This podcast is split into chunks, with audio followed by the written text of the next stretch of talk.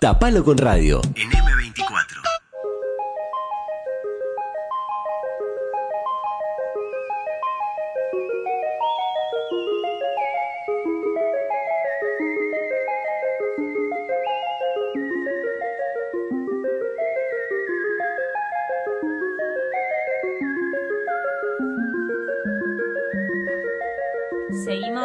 En Tapalo con Radio. Vamos a dar la bienvenida a nuestro columnista Juan Méndez de Vida Digital, esta columna. ¿Cómo está Juan? Buenos días, ¿cómo están? Bien, ¿y tú? Bien, muy bien, muy bien, muy bien. La Disfrutando distancia este esta hermoso vez. día. En la Esta vez distancia, pero en la cercanía. Pará, ¿por qué este hermoso día? Es- ¿No se dieron cuenta que salió el sol? Nada, mentira. ¿Te gusta? había, faltaba, faltaba un poco de lluvia en la vuelta, ¿no? Sí, Sí, sí, que explotara un un poco. poquito. Yo soy muy team verano, ya se los dije, pero un poquito de lluvia y de, y de refrescor me parece que venía bien. Ah, yo pensé que vos Sí. eras, eh, ahora que decís lo del Team Verano me acuerdo, pero pensé que en, en esto de la vía digital, los datos, la compu, como que te venía bien que el clima de afuera te obligara a encerrarte, viste, a decirte, ah, no, yo no salgo ni loco, me quedo con la compu.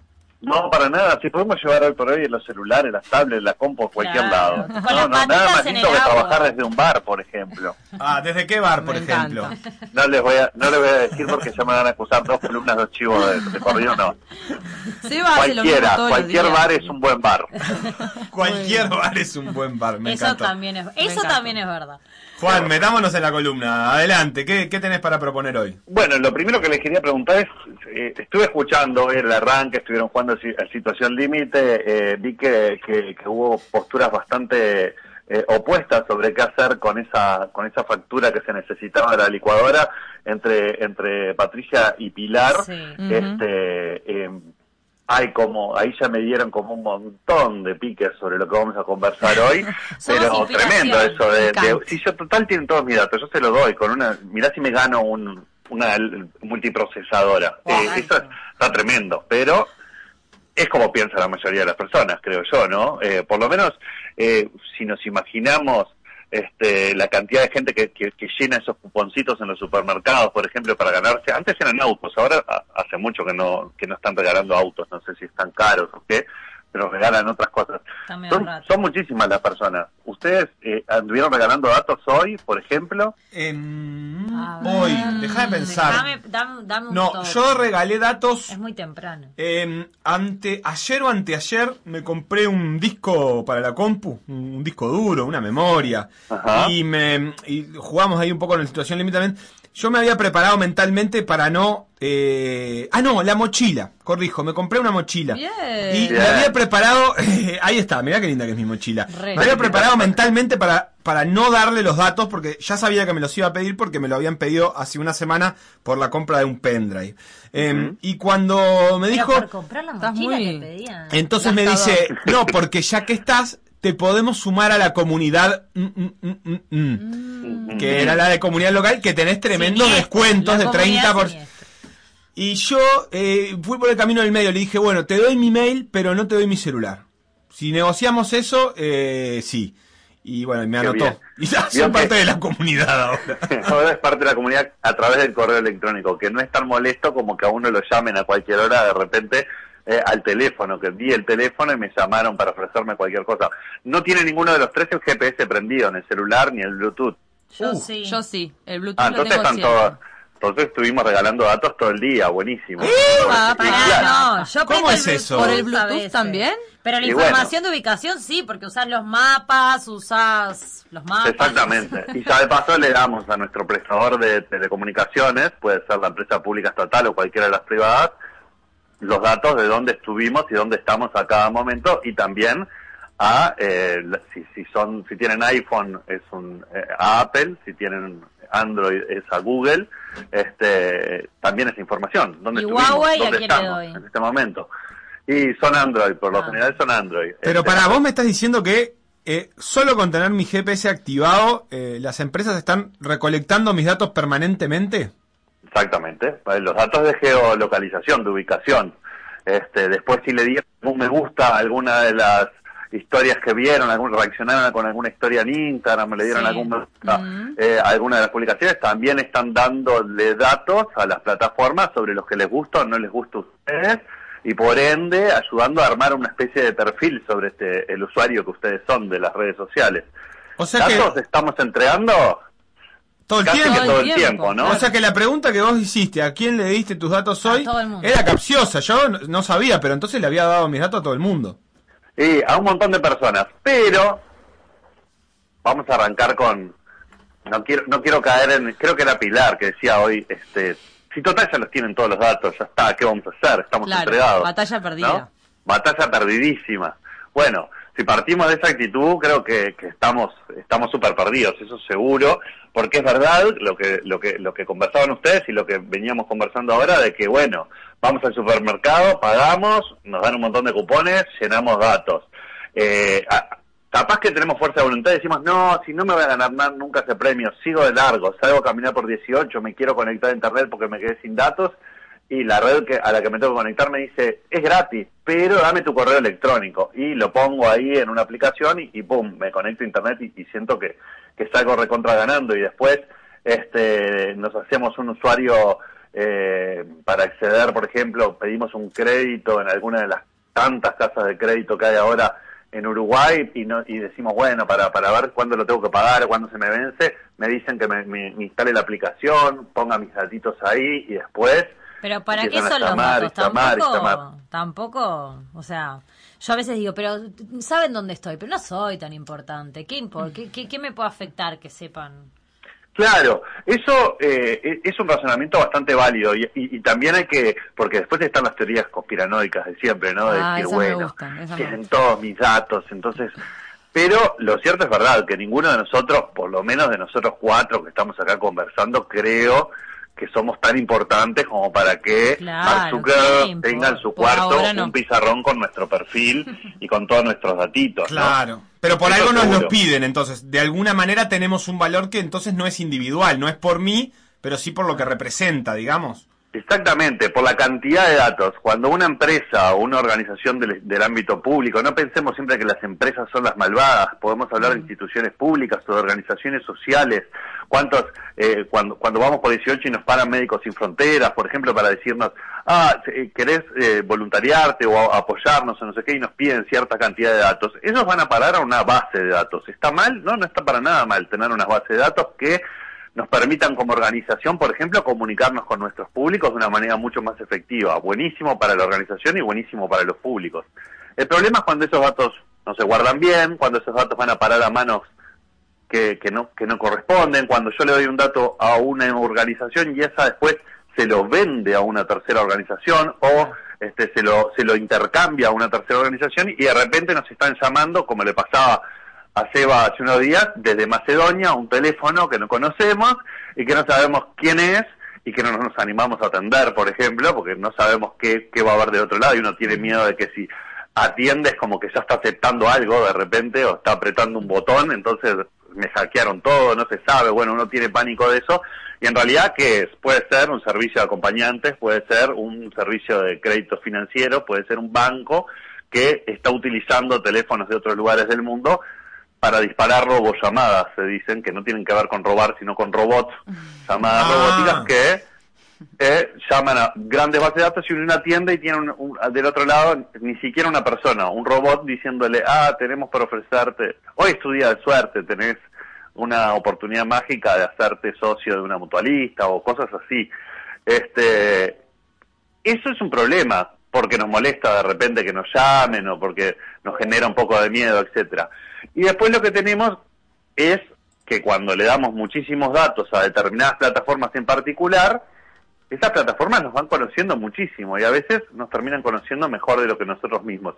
Un caso bien claro que no me quiero expandir porque ya lo hemos hablado, este y, y creo que todo el mundo más o menos lo tiene claro, pero fue de las primeras luces amarillas que le prendió a, a cualquiera, digamos, a una persona común y corriente que no entiende nada de tecnología, etcétera, cuando empiezan a escuchar, ah, porque las elecciones de Brasil, las elecciones de Estados Unidos, la tecnología a través de las redes sociales impactó pila en la opinión de las personas a la hora de definir su voto, por ejemplo. Y ahí estamos hablando de la calidad de la democracia, estamos hablando de una elección y un efecto directo en nuestra vida. ¿Quién nos va a gobernar, por ejemplo, en los próximos cinco años? Entonces, cuando esos datos se utilizan para torcernos, para, para convencernos de comprar algo, para convencernos de votar a alguien o para convencernos de cambiar una idea de, o, de apoyar una idea o de empezar a creer que una vacuna eh, nos va a matar o que una vacuna no nos sirve para nada, ahí se torna peligroso. Y eso es efectivo cuando tienen nuestros datos. Claro, y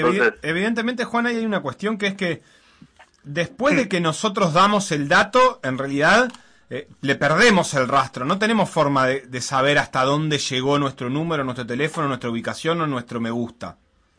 Exactamente. Eh, eh, hay hay reglas claras en algunos servicios, por ejemplo, hoy por hoy cuando, cuando nos hacemos una cuenta en Instagram o en Facebook, aceptamos esos famosos términos y condiciones sin leerlos probablemente. No que nadie lee, es imposible leer eso. nadie los lee, inclusive las empresas se esfuerzan por hacerlos más amigables y aún así siguen siendo un choclo que es muy difícil de leer, pero cuando los aceptamos, si los leemos o si prestamos atención, por lo menos vamos a saber cuáles son las reglas que nos pone la plataforma que estamos aceptando de qué uso van a hacer de nuestros datos. Hay reglas claras en ese caso. Cuando llenamos un cupón en el, en el supermercado, si leemos la letra chiquitita, chiquitita que está atrás del cupón o abajo, este, también probablemente hay idea qué van a hacer o quién es el responsable de esa base de datos. Pero en muchísimos otros casos no. que igual después la venden, o sea, yo soy, hola, ¿qué tal? Sí, soy Patricia, la responsable de todos los datos, y después se lo vendo a Pilar. Es bueno, eh, de, en, el hecho, por ejemplo, Facebook eh, no podría vender tus datos. Eh, legalmente no lo podría hacer. Vender los datos de Patricia a otra empresa no. Puede usar tus datos para venderle publicidad a otra, para que otra empresa haga publicidad, etcétera, pero no darle tus datos a otra empresa. Facebook no lo va a hacer, pero probablemente el negocio de la esquina o este, alguna empresa no tan popular, acá en Uruguay mismo sí lo puede hacer, vender los datos. Si entramos en la Deep Web, eh, podemos comprar bases de datos como locos, bases de datos. Eso es la columna que estoy esperando. Eso es una columna que tenemos pendiente que claramente, sí, es verdad. Eh, Pilar ya la, ya la había pedido y, hablaremos en próximas ocasiones de la Deep Web, pero digamos que es una web en la que eh, el lado B, digamos, de la web, en el que pasan voy a resumir un poco, eh, cosas eh, buenas o malas, pero de manera no legal, digamos, por fuera de, las reglas y de las leyes de Internet, el, Internet que nosotros conocemos. Y ahí, como se venden armas, como se venden drogas, como se venden, se venden también bases de datos, este, a veces son buenas bases de datos, a veces son recontratruchas esas bases de datos que se venden, este, pero es como un mercado negro, digamos, eh, entre otras cosas, y en ese mercado negro se pueden comprar bases de datos. aquí en Uruguay, hay una ley de protección de datos personales. Mira vos. Este, sí, hay una ley que tiene que tiene más de 10 años, tiene un poquito más de 10 años, se creó en el 2008, si no me si no me equivoco, es la ley 18.331 y que lo que hace es consagrar el derecho a la protección de los datos personales como un derecho que es inherente a las personas. O sea, si sos persona, tenés ese derecho de eh, que se protejan tus datos personales. Me la imagino, Juan, como una ley bastante mm, de avanzado, por lo menos me sorprende que tenga tantos años. Estamos hablando que si es del 2010, por ejemplo, es de una época todavía bastante primigenia del Internet donde no estaba tan presente esta discusión. Totalmente, es una ley bastante avanzada que se, se promulgó casi junto a la ley de acceso a la información pública. Son dos leyes que, que tienen que ver con, con los derechos en el mundo digital, sobre todo por más de que abarcan también al mundo real y a donde entregamos los datos en el mundo real, etcétera. Este, es una ley que, es de bastante avanzada, sobre todo en el contexto regional, y que además tuvo actualizaciones en el correr del tiempo. Hoy el marco jurídico de protección de datos personales de Uruguay se podría decir que está eh, eh, asociado directamente al de la Unión Europea, o sea, es casi, casi, casi que igual. Y básicamente, la ley esa que, ¿qué protección nos da o qué, qué es lo que dice respecto a los datos personales?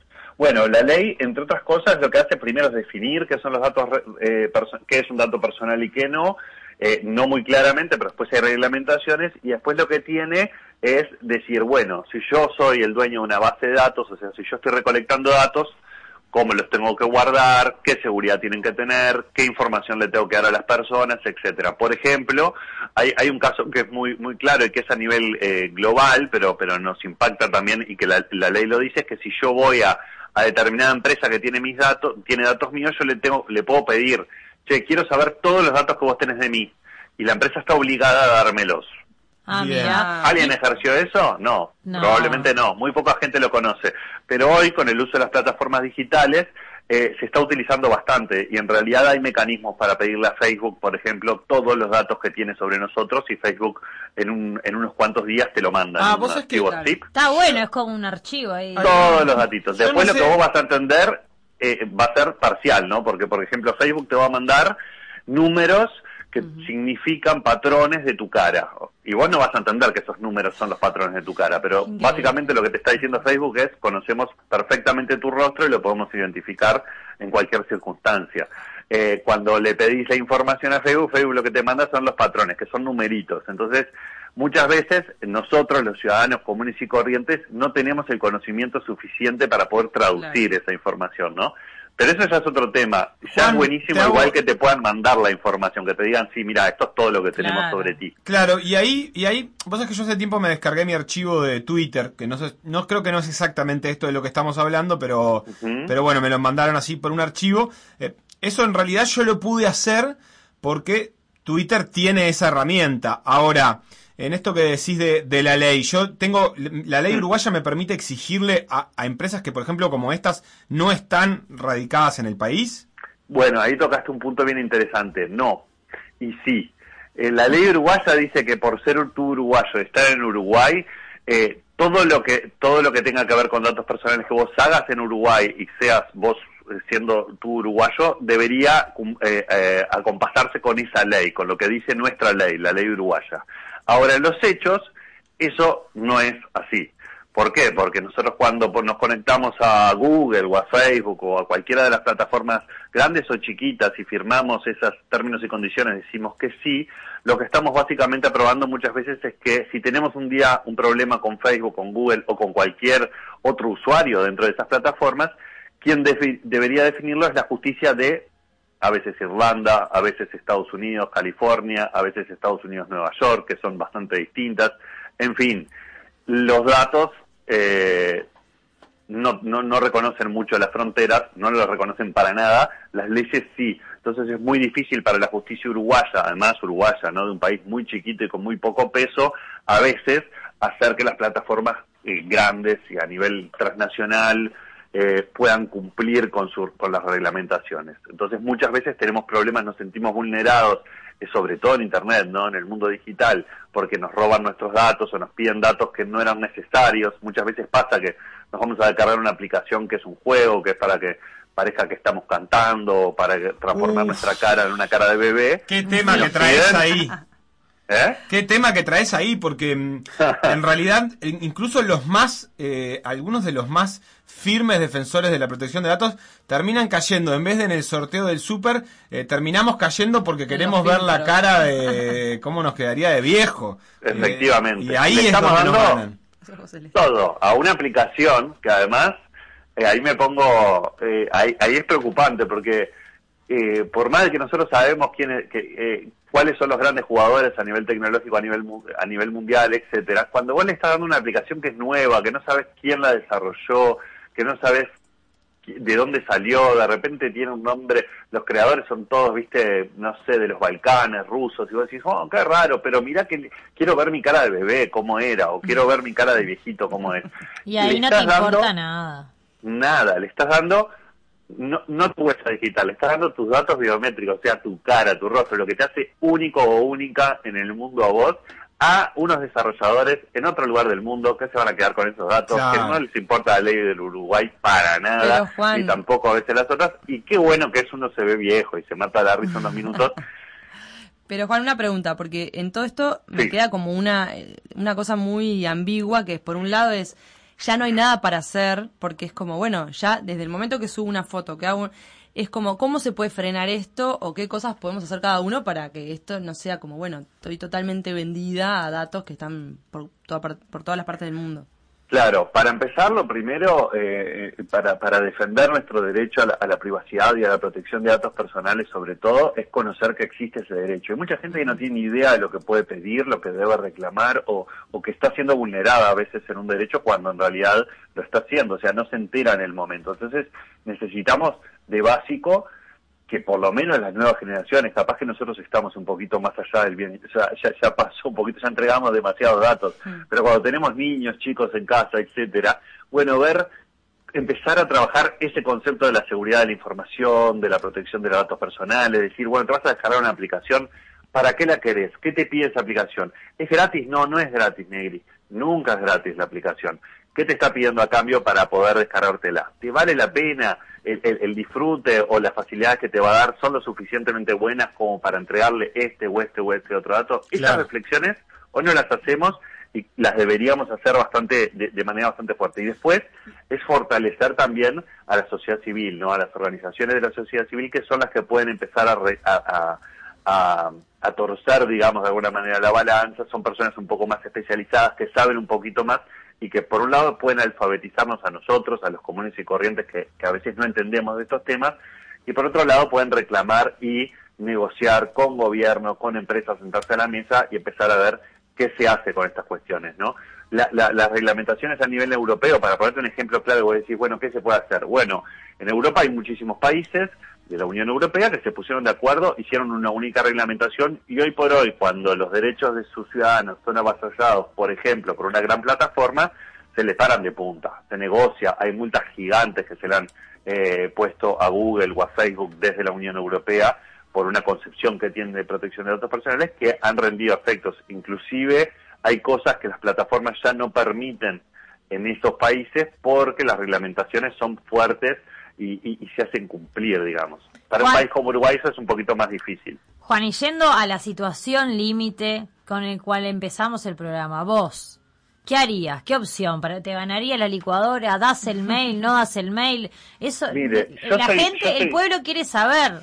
Un saludo, Andrés. Yo soy un pesado, yo soy un, un terror de, de, estas personas porque por lo general agarro a la persona, intento como, como evangelizar a la persona que me pide los datos, que probablemente no sabe ni para qué me ah, los está pidiendo, empleado. La opción le digo, situación disculpa, ¿por qué necesitas estos datos? Tiene un no, es para, para que te vas a ganar un coso. Ah, gracias, no lo necesito. O si no, a veces ni saben para qué. No, es por una base de datos que y quedan ahí como sin... sin o, o, por ejemplo, me llaman por teléfono y me quieren ofrecer algo y digo, disculpa, el teléfono este yo te lo di, me, de dónde lo tenés, como intentar este eh, eh, entender cuál es el flujo de, de, de, de información, ¿Qué, qué, empresa fue a la que yo le di los datos que los vendió o los entregó o se, le, o se los robaron, digamos, para que terminara de un tercero. Me pongo pesado a veces cuando tengo tiempo. Cuando no, digo, no, no, muchas gracias. O está siempre la opción pilla de decir, uno tiene siempre su alter ego, en vez de ser Juan Pablo es Juan Pedro, en vez de... Claro. En vez de, Liber, Liber, Sánchez. Yo soy Super Walter, no, no, no. Le no cambiamos dos o tres números al celular o dos o tres números al, a, a, la cédula. Si, si, si, si ya entramos en una cuestión de que si no me das el dato, eh, yo no te puedo, no puedes seguir el trámite, digamos, no puedes, no, no puedes participar en, o no puedes, obviamente que si, si necesito la licuadora, creo que hay mejores maneras de conseguirla, pero yo te presto una, Juan, no te preocupes. Te voy a a que, pa, como también como para tarea puede quedar después, porque ahora están apareciendo muchas identidades digitales que no es exactamente lo mismo. Se supone que están más protegidas. De hecho, el gobierno tiene su su plataforma de identidades digitales sí. y también la cédula, que también está interesante y alguna gente en algún momento me ha preguntado. Acá Mari que dice, es muy cierto, a mí me mandan el detalle de dónde estuve, día y hora, dice Mari, que debe tener activadas que las, las notificaciones de GPS de las visitas a lugares. Claro. Quitó el carnicero que dice que hay que descartar el celular. Si te vas sin el móvil, no saben dónde estás y listo, perfecto, es cierto. Eso es cierto. Lo bueno, peor... con la cantidad de cámaras que tenemos hoy por hoy en, en, en, el país, que mire que son muchísimas, muchísimas, te vas sin el celular, pero si ya tienen tus datos, por ejemplo, la de Nice, que sabe cómo es tu cara. Este, no te digo que, que, que, que, sea fácil, pero te pueden llegar a ubicar en distintos puntos o en distintos lugares, ¿no? No, pero con Quito nos vamos a ir a pescar a la mitad de, a la mitad del país, no nos van a encontrar, no hay, no hay cámara ni nada. Y José tiene una pregunta que yo no sé si vos sabrás. Dice, mi celular tiene el GPS en modo al usar la aplicación. ¿Eso implica que igualmente estoy dando mis datos?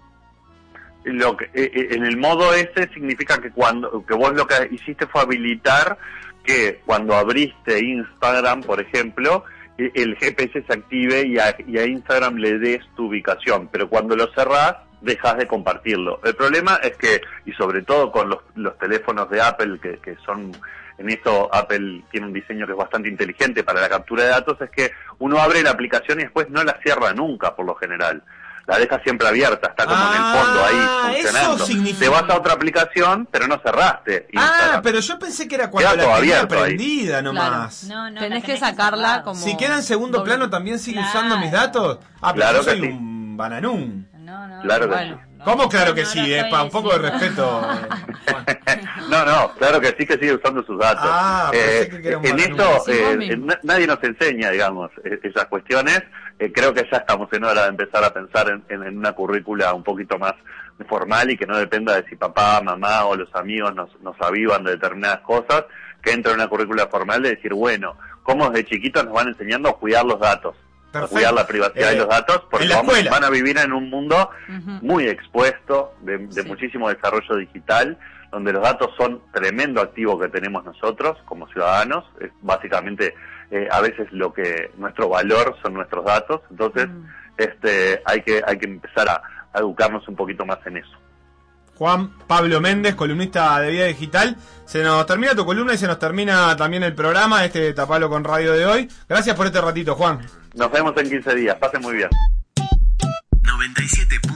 FM Montevideo. 102.5 FM Maldonado. Escucha distinto.